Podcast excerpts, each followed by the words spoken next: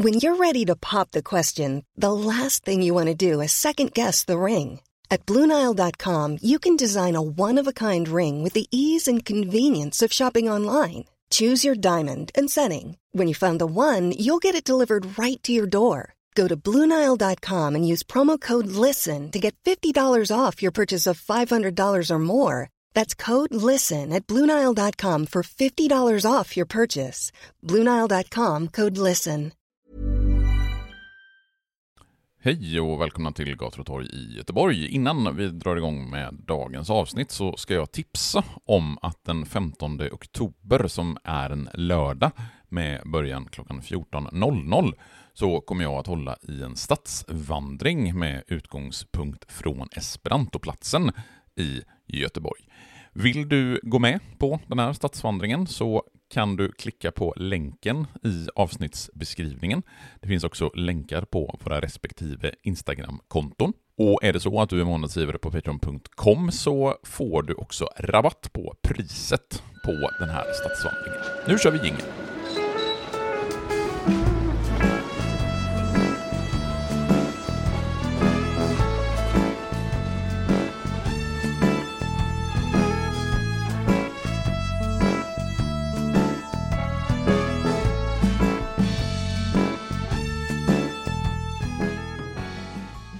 Men hallå och boom shakalak kan vi nog nästan börja med idag eftersom vi sitter på Kaserntorget eh, och här har det varit militär och de gillar att spränga saker, eller hur Mattias? Så är det.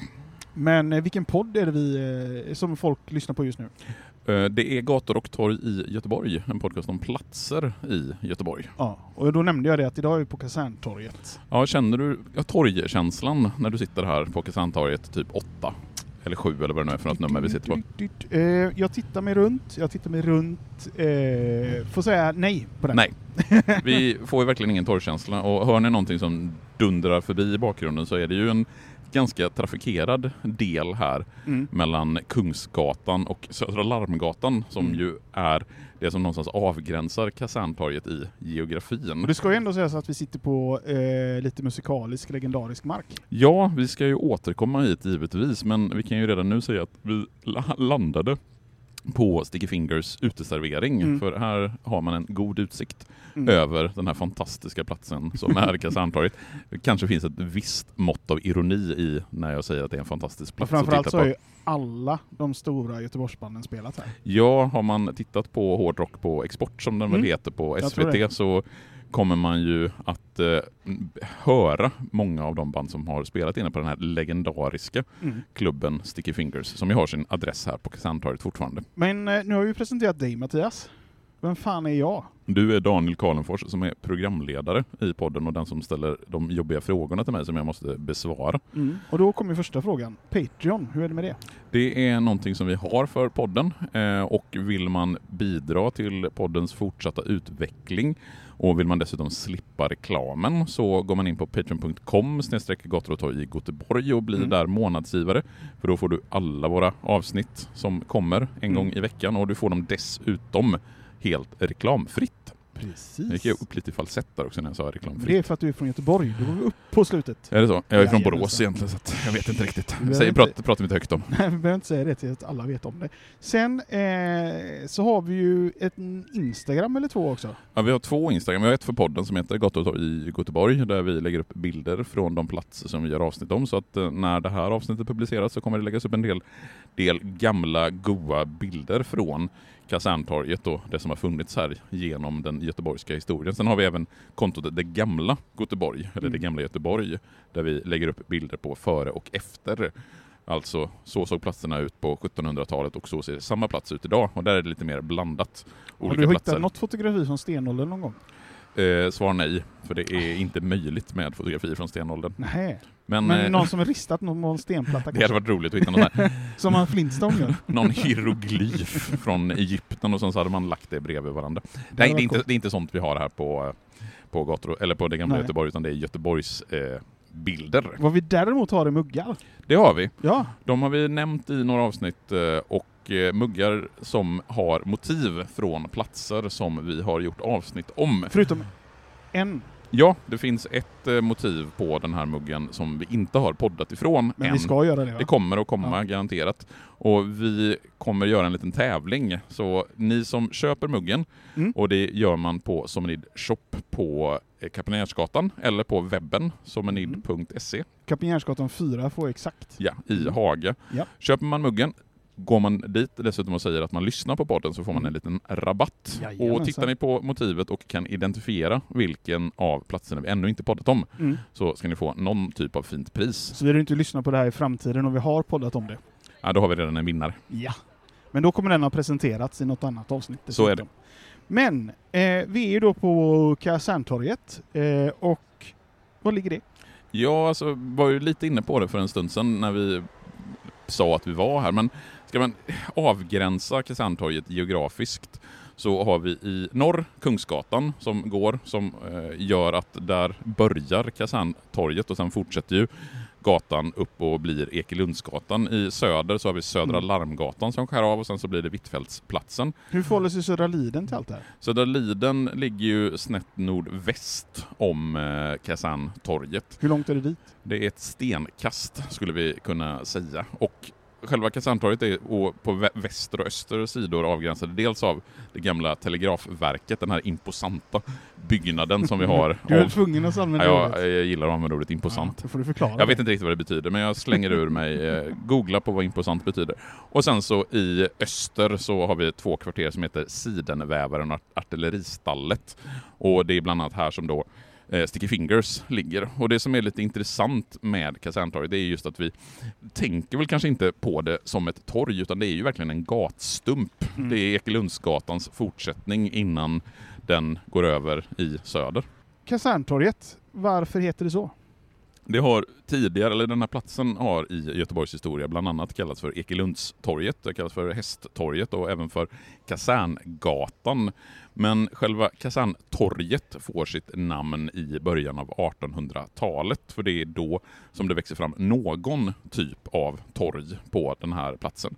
Tidigare, från, jag tror det är sent 1700-tal, så har Kaserngatan funnits. Och en kasern, om man slår upp det i en ordbok, så är det en stor byggnad för permanent förläggning av militär trupp i större byggnadskomplex. Det är alltså det som är det ursprungliga ordet kasern. Sen har det ju använts, eller använts idag, lite mer allmänt om större byggnader. Peps Persson gjorde ju en låt på 70-talet som där han sjunger om att han inte ville bo i en hyreskasern. Vi lägger upp en, en och en halv sekund utan den låten. ja, det är så mycket vi får innan, så att vi, innan vi blir stämda av, av någon. Och att platsen då heter Kaserntorget är ju givetvis för att det fanns en kasern på den här platsen från slutet av 1700-talet eftersom det första garnisonsregementet i Göteborg sedermera Göta artilleriregemente hade sina kaserner här, alltså de byggnader där människor som var anslutna till de här regementena bodde. Hiring for your small business? If you're not looking for professionals on LinkedIn, you're looking in the wrong place. That's like looking for your car keys in a fish tank. LinkedIn helps you hire professionals you can't find anywhere else, even those who aren't actively searching for a new job but might be open to the perfect role. In a given month, over 70% of LinkedIn users don't even visit other leading job sites. So start looking in the right place. With LinkedIn, you can hire professionals like a professional. Post your free job on linkedin.com/people slash people today. Millions of people have lost weight with personalized plans from Noom, like Evan, who can't stand salads and still lost 50 pounds. Salads, generally, for most people, are the easy button, right? For me, that wasn't an option. I never really was a salad guy. That's just not who I am. But Noom worked for me. Get your personalized plan today at Noom.com. Real Noom user compensated to provide their story. In four weeks, the typical Noom user can expect to lose one to two pounds per week. Individual results may vary. Men då vet vi alltså att det är militären som gett plats, eh, eller gett plats, vad säger jag, gett namn åt platsen. Eh, och det antar jag då betyder att det har funnits en stark militär närvaro här. Ja, alltså Göteborg har ju alltid varit en militär stad och det har vi varit inne på i flera av avsnitten tidigare. För Göteborg anläggs ju i början av 1600-talet, 1621 får staden stadsprivilegier av Gustav II Adolf. Och Göteborg befästs ju successivt under 1600-talet. och får så småningom en permanent garnison som är förlagd till Göteborg. Och i samband med detta så växer ju kronhuset fram och området däromkring eftersom Göteborg, eller militären då har en fast placering i Göteborg. Sen har vi också byggnader såsom Skansen Kronan, Nya Älvsborgs fästning och Skansen Lejonet som också byggs under 1600-talet. Och åren direkt efter att Göteborgs stad grundas så är det artilleristerna på gamla Älvsborg som har i uppgift att skydda Göteborg mot framförallt fientliga danskar, för det är ju danskarna som är det stora problemet under 1600-talet. Sen mm. 1643 så får Göteborg en egen garnison som består av trupper dels från artilleriet och dels från fortifikationen. Och sen tillkommer ett infanteriregemente under andra halvan av 1600-talet. Och därtill ska det läggas att från det tidiga 1600-talet fram till slutet av 1700-talet så finns någonting som kallas för Göteborgs borgerskaps militärkårer som finns i syfte att vakta staden Göteborg. Och i den här borgerskapets militärkår så skulle alla borgare skrivas in och kåren var indelad i kompanier, kavalleri, infanteri med varsin kapten och det högsta befälet ägde maj, eh, magistraten. Sen 1721 så skapas garnisonsregementet i Göteborg och det här regementet finns fram till 1801 då det går upp i Göta artilleriregemente. Och Göteborg är under 1700 och 1800-talet ett väldigt livligt militärsamhälle. Och i det här fallet så tänker jag att man kan citera Viktor Rydberg från 1860. Det är en vacker sommarmorgon. Från den och Stora torget belägna högvakten och från olika punkter av fästningsgörden göd och trumvirvlar och man såg skaror av soldater utav olika, av de olika i staden förlagda kårerna. Artilleribataljonen, fortifikationskåren, sprängportens och gyllengranats från Stora Otterhällan och från Kvarnberget där de flesta av gemenskapen bo, hasta till sina samlingsplatser. Nu står de uppställda för att tåga till Kronoskyrkan, klockorna i domkyrkan och tyskan ringa. Och vad är tyskan, Daniel? Eh, är det tyska kyrkan? Det är tysk, tyska kyrkan. Det var en väldigt, eh, för mig, målande beskrivning. Jag ser ju otroligt mycket roliga flaggor och mycket färg och sånt där som man tänker sig att militären var på 1600-talet. Men eh, hur såg det ut på själva Kaserntorget? Ja, alltså Kaserntorget finns ju egentligen inte på 1600 och 1700-talet utan det är ju först på 1800-talet som platsen liksom växer fram. Men ska man titta på det som ska bli Kaserntorget, vad det är under 1600 och 1700-talet, så blir ju det någonstans i ytterkanten av den planerade staden, alltså ytterkanten av den stad som är framdragen genom det här rutnätsystemet med sina kvarter. Magasinsgatan är ju den gata som ligger längst västerut i den planerade staden. Och bakom de husen som ligger väster om Magasinsgatan så finns ju framförallt skog och berg upp på Otterhällan och det var vi inne lite på i avsnittet om Södra Liden och varför Ekelundsgatan heter Ekelundsgatan, det är för att det var eklundar uppe på Otterhällan. Och sen söder om de här kvarteren så ligger ju befästningsvallen egentligen direkt och här fanns det en massa olika småtomter från åtminstone 1700-talet längs med Ekelundsgatan och där som telegrafhuset ligger så var det en helt öppen tomt. Så den här bebyggelsen som vi har väster om Kaserntorget fanns ju överhuvudtaget inte under 1600 och 1700-talet. Och innan man bebygger Kaserntorget så finns det längs med Vallgatan och Magasinsgatan trädgårdar och beteshagar och Vallgatan som ju sticker in precis här från Kaserntorget kallades till och med för Fägatan eftersom det då gick fän, eh, olika typer av djur. Och i de här trädgårdarna så fanns det valnöts och mullbärsträd, det fanns sparrisängar, lavendel och krusbärsbuskar. Och man odlade dessutom silke och mitt i trädgården från 1700-talets senare del så fanns det ett silkesräderi och en silkesstrumpsfabrik med spol och spinnrockar och flera vävstolar just i anslutning till det där kaserntorget idag ligger. Så eh, vi har ju då den här kasernsbyggnaden som eh, uppenbarligen ger sitt namn till själva torget. Vad kan vi säga om den byggnaden? Under Göteborgs historia så har vi haft en hel del eldsvådor och de två stora eldsvådorna i slutet på 1700-talet där framförallt en mängd småhus på Kvarnberget brinner ner gör att det blir allt svårare för militären att ha, hitta någonstans för soldater och liknande att bo, vilket gör att borgerskapet under slutet på 1700-talet på allvar måste ta itu med frågan om byggandet av en större kasern där man då kan inhysa soldaterna som är lagda hit till Göteborg. Sak. Så egentligen är Göteborg, så som innanför vallgravarna, det är egentligen så ända fram till 1800-talet. Eh, mer eller mindre. Är det, Det så? måste varit extremt trångt mot slutet. Eh, Oh ja, det är ju därför man river befästningsvallarna, för att man behöver platsen helt enkelt. Om man ska återgå till själva kasernen så bestämmer man den 6 november 1793 att man ska bygga det som kommer att kallas för borgerskapets kasern. Och i samband med att man lägger grundstenen till den här kasernbyggnaden så avlossar man också 32 kanonskott skott och man musicerar med pukor och trumpeter.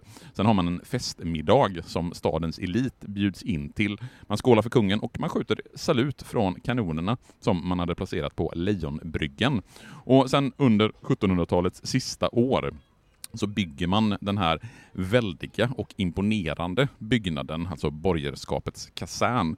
Och det var man från Älvsborgs regemente samt folk som satt fängslade på fästningen som arbetade med bygget. Och den består initialt av två mellanbyggnader, tre paviljonger och allt det här är med välvda källare. Och själva kasernen i sig innehåller 22 rum för befäl, 21 rum för underofficerare och 59 rum för gemene soldater. Och det innebär att det blir bostäder för två kaptener, åtta subalternofficerare, 42 underofficerare, 704 gemena soldater och 140 soldathustrur. Så att gifta soldater med hustru och barn tilläts bo i kasernen. Jag gissar ju att vi säkert har någon lyssnare som kan förklara för oss vad en subalternofficer är. Skriv gärna till gator och torg i goteborg.gmail.com med en lång förklaring av vad det är för Eller lägg upp officersgrad. det på vår Instagram och förklara saker vi inte vet. Gör gärna det. Ja. Och byggnaden den ritas av arkitekten Carl Wilhelm Karlberg och står helt klar den 1 oktober 1799. Och garnisonsregementet i Göteborg, som då flyttar in i kasernen, det upphör ju att existera redan 1801 i och med att det uppgår i Kungliga, Kungliga Göta artilleriregemente som då flyttar in i den nybyggda kasernen. Så när man väl har uppfört den här eh, byggnaden, är det då det blir torg? Ja, det är egentligen då först som liksom platsen blir någon typ av torgliknande plats. För innan det så har det ju varit någonstans utmarker för staden innanför vallgraven. Först så bygger man ju Kaserngatan i slutet av 1700-talet i samband med att man bygger upp kasernen. Och den gick ut med kasernen parallellt med Ekelundsgatans dåvarande södra del, alltså ungefär där vi sitter nu. Och en ytterligare av de bränder som plågar Göteborg är ju den stora branden 1804 som vi pratade om i avsnittet både om Södra Liden och om Magasinsgatan. För då härjas större delen av den här kasernen och efter branden så löser Göteborgs stad in 17 tomter mellan Kaserngatan och Ekelundsgatan. Skulle inte det nästan kunna vara en spin-off på den här podden? Alla bränderna. Det kan bli nästa års sommarspecial. Kanske vi det. pratar om olika bränderna.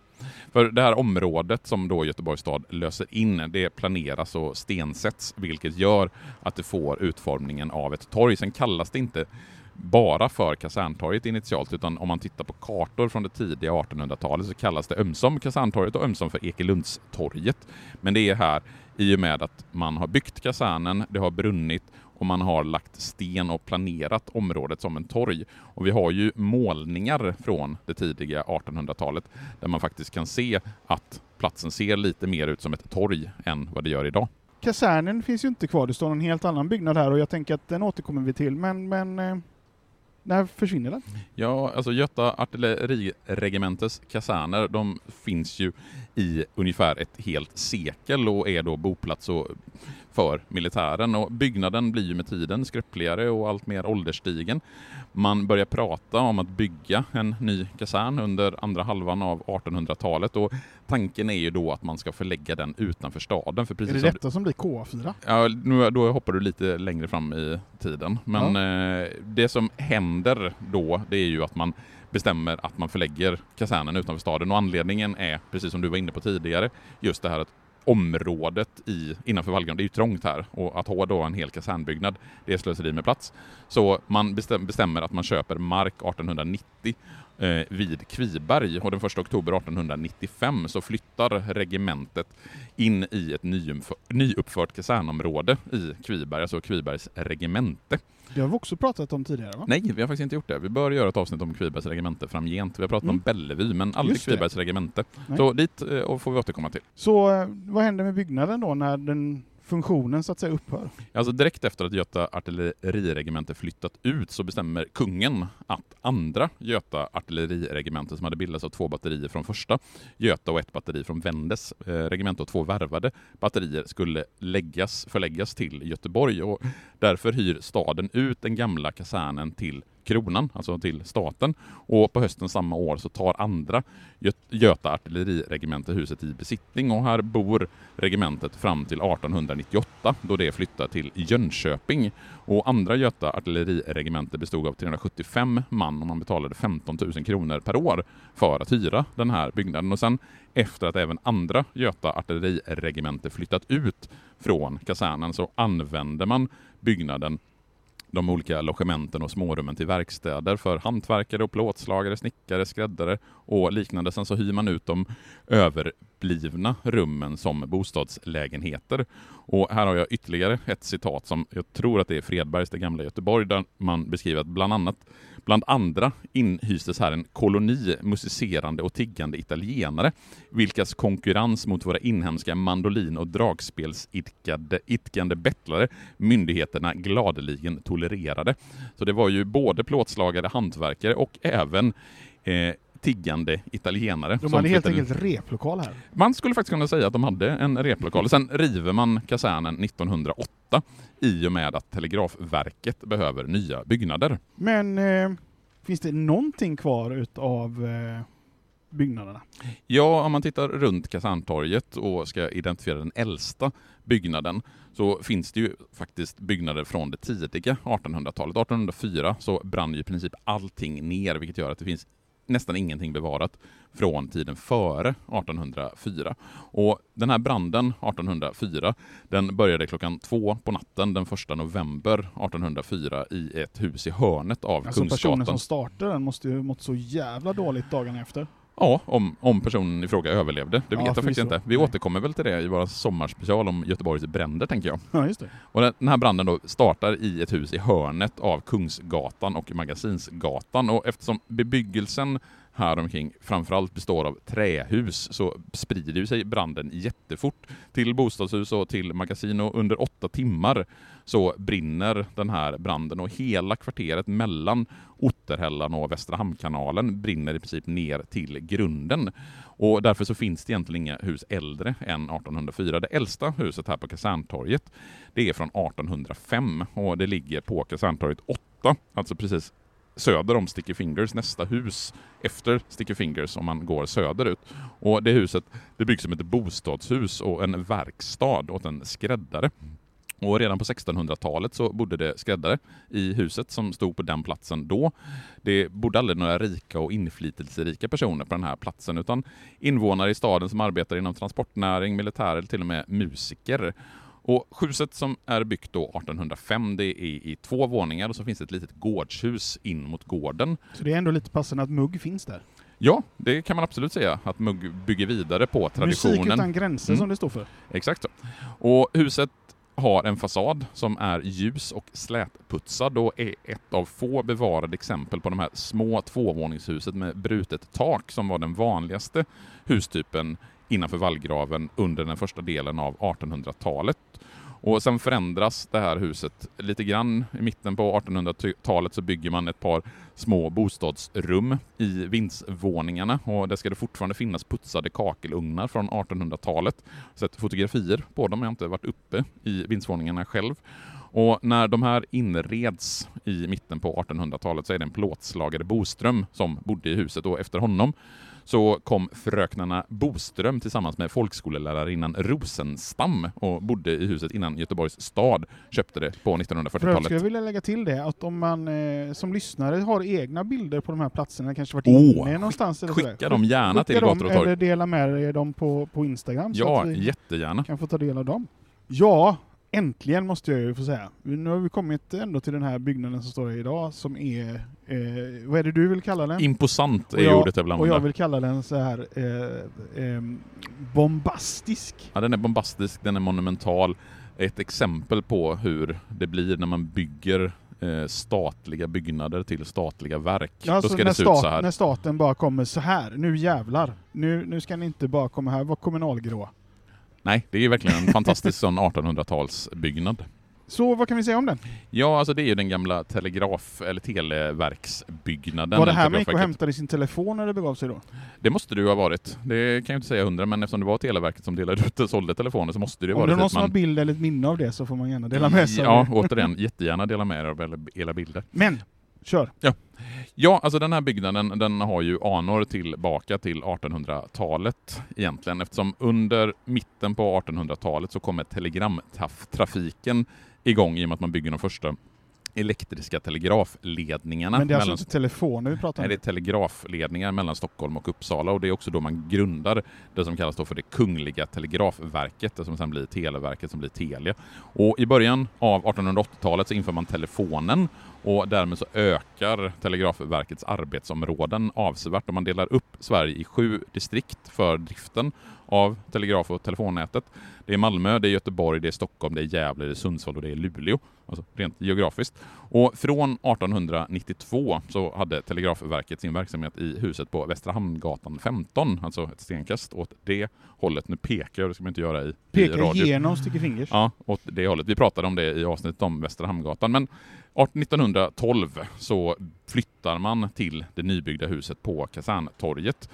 Telegrafverket behåller dock lokalerna på Västra Hamngatan, bland annat för kurslokaler och fackförenings, eh, som för Telegrafverkets fackföreningsavdelning fram till 1990-talet. Och över entrén på huset på Västra Hamngatan så kan man faktiskt fortfarande se inskriptionen Kungliga Telegraf och Telefonstation omgiven av åskviggar som då är sy eh, symboler för telegraftrafik. Mm. Men själva huset vid Kaserntorget, den här monumentala byggnaden vi har framför oss, den är byggd i tre etapper under 1900-talet. Den äldsta delen den bygger man 1909 till 1912 och är ritade av arkitekten Hans Hedlund som också ritade bland annat det Dicksonska folkbiblioteket vid Södra Legatan i Göteborg, alltså i Haga.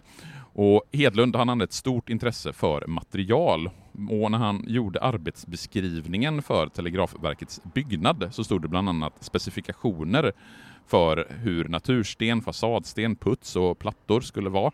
Graniten den skulle vara citat rödgrå, inte grönaktig och teglet skulle helst vara citat Helsingborgs ångeltegelbruks handslagna fasadtegel.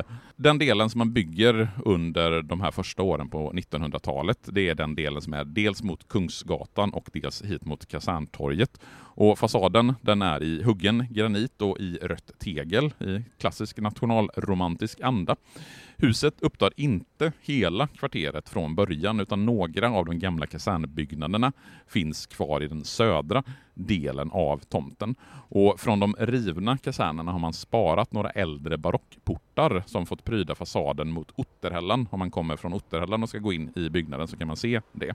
Och Telegrafverkets manuella avdelning var helt inflyttad 1923 och som mest så arbetade inte mindre än tusen telefonister och då var det arbete dygnet runt på Kungliga Telegrafverket. Så vad de egentligen gjorde var väl att koppla ihop två Ja, telefoner? man, man satt med, liksom, med sladdar för att stoppa in dem Ja, i så olika... någon ringer egentligen in till Ja. växeln och sen så tar de en sladd från Exakt. det hålet och så tar man och sätter dit den ska. Det är det de sitter och gör här på Kungliga Telegrafverkets byggnad på Känns som det Kaserntorget. borde gå att automatisera. Eh, Det gör man ju sen så att det... Sen så gör man en tillbyggnad mot kaserngränd 1946 och sluter kvarteret kring en inre gård och ytterligare en tillbyggnad 1955 då man tar den här gården i anspråk. Sen i slutet av 1990-talet så börjar man avveckla den ursprungliga verksamheten. Det är då Televerket och sen Telia flyttar härifrån.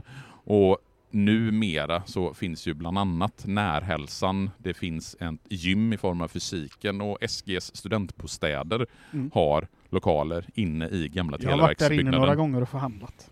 Nu måste vi ju kanske tyvärr lämna denna eh, fantastiska byggnad och titta lite på lite nyare bebyggelse. Ja, alltså de som ligger på östra sidan om Kaserntorget. Där har vi ju byggnader som inte alls har den långa historien som Telegrafverkets byggnad har.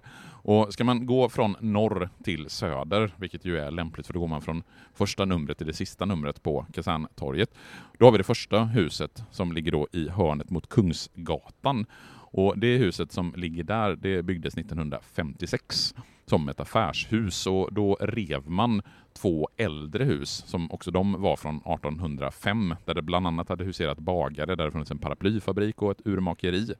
Men de byggnaderna, de river man och 1956 så står det ett nytt affärshus på platsen och det är samma byggnad som är där än idag. När man börjar använda huset så är det, använder man de två nedre våningarna som butiks och utställningslokaler och de övriga våningarna uppåt de är kontor. Malmströms herrkipering, de, det är en affär som jag tror att många äldre göteborgare kommer ihåg. Den låg kvar i huset fram till 1979. Sen bygger man om entrépartiet mot Kaserntorget 1984 och nu tror jag, om jag inte minns fel, att det ligger ett apotek i botten och även en restaurang. Och om man sen fortsätter söderut och tittar på nästa hus i samma kvarter så är det en något yngre byggnad. För i mitten av 1960-talet så är det Göteborgs konsumtionsförening som äger hela kvarteret och man planerar... Hade att... de funkat bra i dagens samhälle? Ja, absolut, de hade varit som hand i handske i dagens samhälle. Och den här konsumtionsföreningen de planerar att bygga ytterligare ett varuhus och det man gör är att man river de gamla husen som stod på platsen. Men i samband med det så kommer man på att nej, vi ska nog inte ha ett varuhus och istället så bygger man ett, man ett provisoriskt parkeringsdäck på platsen som får stå där i ett par årtionden innan den nuvarande byggnaden uppförs 1992.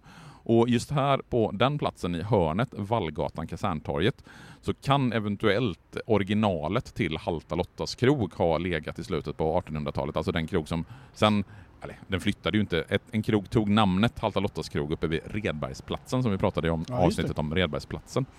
Och sen har vi nästa, eller ställ frågan. Ja, och nu har vi gått igenom ett utav kvarteren och det finns väl minst ett till va? Ja, det finns ju det kvarteret som vi befinner oss i, alltså Kaserntorget 6 till 9. Och det första huset i kvarteret är ett typiskt funkishus från 1940-talet. Det finns butiker och serveringslokaler i bottenplan och kontor i övrigt. Nu ligger det nog en second hand-butik, om jag inte minns fel, i det som då vetter mot Vallgatan. Och sen har vi ju den här klassiska byggnaden som vi sitter i, alltså Sticky Fingers, som är ett mm. femvåningshus i gult tegel och stora glaspartier som om man tittar, om man står en bit ifrån och tittar på så ser man att det är ganska stora glaspartier på fasaden. Och det här huset det byggs 1954 och är initialt ett församlingshus åt Svenska Frälsningsarmén. På tomten har tidigare bland annat Prins Oscars skola för barn, som var anställda vid regementet, eh, funnits. Det byggdes 1823. Men den här byggnaden den byggs då i mitten på 1900-talet för Svenska Frälsningsarmén, som sedan flyttar ut någonstans runt slutet på 1990-talet, början på 00-talet. Och sen så växer ju en av Göteborgs mest anrika rockklubbar, nämligen Sticky Fingers, fram från, jag tror att det är 1998 som Sticky Fingers börjar sin verksamhet. Och sen har det under de senaste åren från 2018 och framåt varit lite olika turer fram och tillbaka med vad Sticky Fingers ska, vad ska, ska hända med byggnaden. Bland annat så köptes lokalerna 2018 av grundaren till The Dubliners och det som idag heter Irish Embassy. Och 2020 så ska Sticky Fingers ha begärts i konkurs, men när vi pratade med han som serverade oss drick, dricka här så funkar ju Sticky Fingers fortfarande som en rockklubb. Eh, med kanske lite större variation på utbudet än vad det har varit tidigare, då det har varit mer av en ren rockklubb. Mm. Och sen till sist så har vi huset på Kaserntorget 9 som är det huset som sträcker sig längs med Södra Larmgatan hela vägen bort till Magasinsgatan. Det är alltså en och samma byggnad. Mm. Och efter branden 1804, som jag redan har nämnt flera gånger i podden, så byggde man flera byggnader med anknytning till Göta artilleriregemente. Man byggde stall och man byggde ridhus under några år i början på 1830-talet. Mot Larmgatan så byggde man ett stenhus i två våningar med 63 spiltor och sen längre in i kvarteret så byggde man ett ridhus. Är det lite som parkeringshus eller? Det är ett parkeringshus fast för hästar skulle man kunna säga. Och i slutet på 1800-talet så byggdes artilleristallarna om i, på uppdrag av Göteborgs Hyrverks AB och man bygger ett lättvälvt tak över gården och sen så 1909 så bygger man om den delen av huset som vetter mot Kaserntorget till ett garage, fast då för bilar och inte för hästar längre. Och sen under de senaste åren och årtionden så har det varit olika typer av butiker och liknande i det här huset. Och ska man titta på Kaserntorget, vad Kaserntorget har för funktion i stadsrummet idag och de här byggnaderna, framförallt då bottenvåningarna längs med Kaserntorget, så är det ju framförallt olika typer av restauranger, kaféer, lite olika butiker. Mm. Men man upplever ju verkligen inte platsen som ett torg. Och Nej. sitter man här nu så, nej det är ju verkligen ingen torgkänsla. Vad, vad, beror det egentligen på? Eh, om du frågar mig så var vi lite inne på det från början och det är att vi har liksom en bilväg som går eh, rätt igenom det jag skulle kalla för torget. Mm. För det finns en liten trottoar längs med Kaserntorget där det har Mm. ställts ut stolar och bord på de här restaurangerna. Mm. Och i den södra delen av Kaserntorget, alltså den delen som är mot eh, Anglikanska kyrkan neråt, Mm. så finns det ju en liten större öppen plats där man har också en, möjlighet. vi har också en korsning där nere som tar upp otroligt mycket plats. Och hade man liksom fyllt igen det och inte haft bilar där, då hade det blivit ett torg där borta. Och det är korsning Kungsgatan, Kaserntorget, Ja. som vi tittar på. Så just Kaserntorget är ju intressant, inte bara på grund av dess historia med kopplingen till militären och kasernen som och den imposanta byggnaden i form av Televerkshuset, utan också just för att det är verkligen ett torg, torg som inte är ett torg. Det här är en gatstump Mm. som är mellan Kungsgatan och Södra Lammgatan. Den har verkligen inte funktionen av ett torg. Så staden har bara två alternativ. Antingen döper man om platsen eller så ser man till att det blir ett torg. Ja, Mm. så vi kan väl skicka med det som ett förslag att man, om man inte vill ta bort trafiken helt så skulle man kunna göra lite som man har gjort på eh, andra och tredje Långgatan. Mm. Att man gör det mycket svårare att ta sig fram. Att man gör det till en gårdsgata till exempel, Mm. eller att man gör om det så att man flyttar ut trottoaren betydligt längre ut i gatan så att man har större utrymme för uteserveringar Själv och känner jag spontant att det finns ingen anledning att låta bilar köra här överhuvudtaget faktiskt. Med det så har vi nog eh, sagt allt som vi tycker att det går att säga om den här platsen just nu i alla fall, man vet ju aldrig. Vi kan väl Eh, komma tillbaka dit om 20 år och se om det har blivit ett torg eller inte. Ja precis, det hade varit spännande. År 2042 så sitter du och jag igen här Då har på... vi en eh, reunion Yes. för alla våra då 15 000 Patreons. Alla ni som är Patreons år 2042 ska få komma på en reunion på det Ja. nybyggda Kaserntorget år 2042. Det blir awesome. Tills dess så säger vi som vanligt, Tack och hej! så hörs vi igen om en vecka.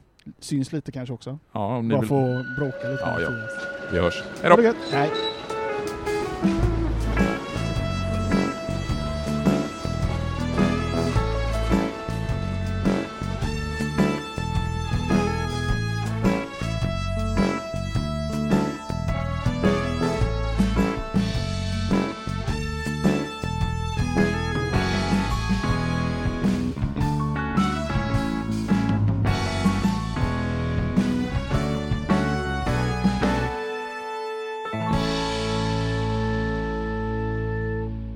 Gator och torg i Göteborg produceras av Reostat Media AB.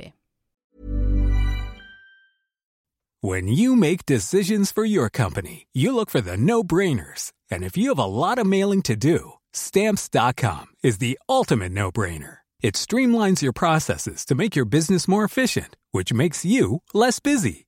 Mail checks, invoices, legal documents, and everything you need to keep your business running with stamps.com. Seamlessly connect with every major marketplace and shopping cart. Schedule package pickups and see your cheapest and fastest shipping options from different carriers with rates up to 89% off USPS and UPS rates. And with the stamps.com mobile app, you can take care of mailing and shipping wherever you are. Make the same no-brainer decision as over 1 million other businesses with stamps.com. Sign up with code program for a 4-week trial plus free postage and a free digital scale. No long-term commitments or contracts. That's stamps.com. Code program.